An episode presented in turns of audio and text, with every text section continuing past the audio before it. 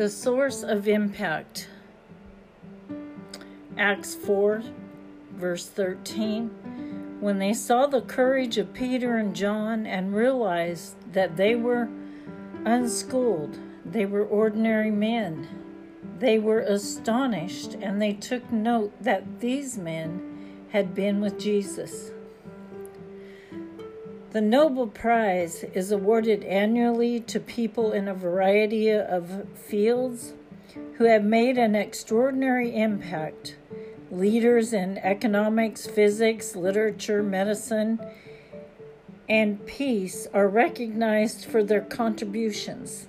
When a person is acknowledged with a Nobel Prize, he is the ultimate, or it is, this is the ultimate affirmation of years and years of training and effort, education, and sacrifice in pursuit of excellence.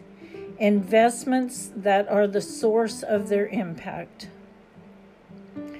We might wish to make a significant impact spiritually in our world, but we wonder what is the source of spiritual and ministry influence?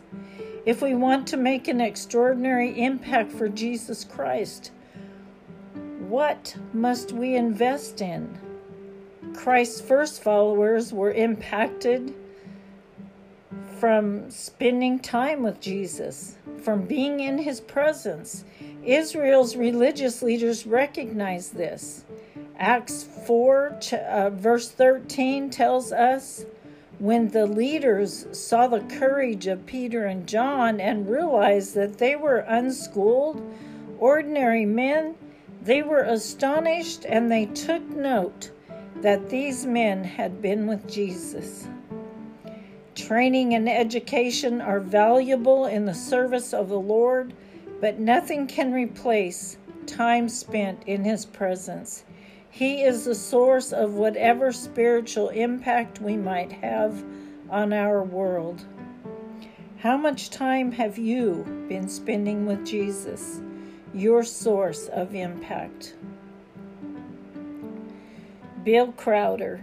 To master this life, spend time with the Master. Amen.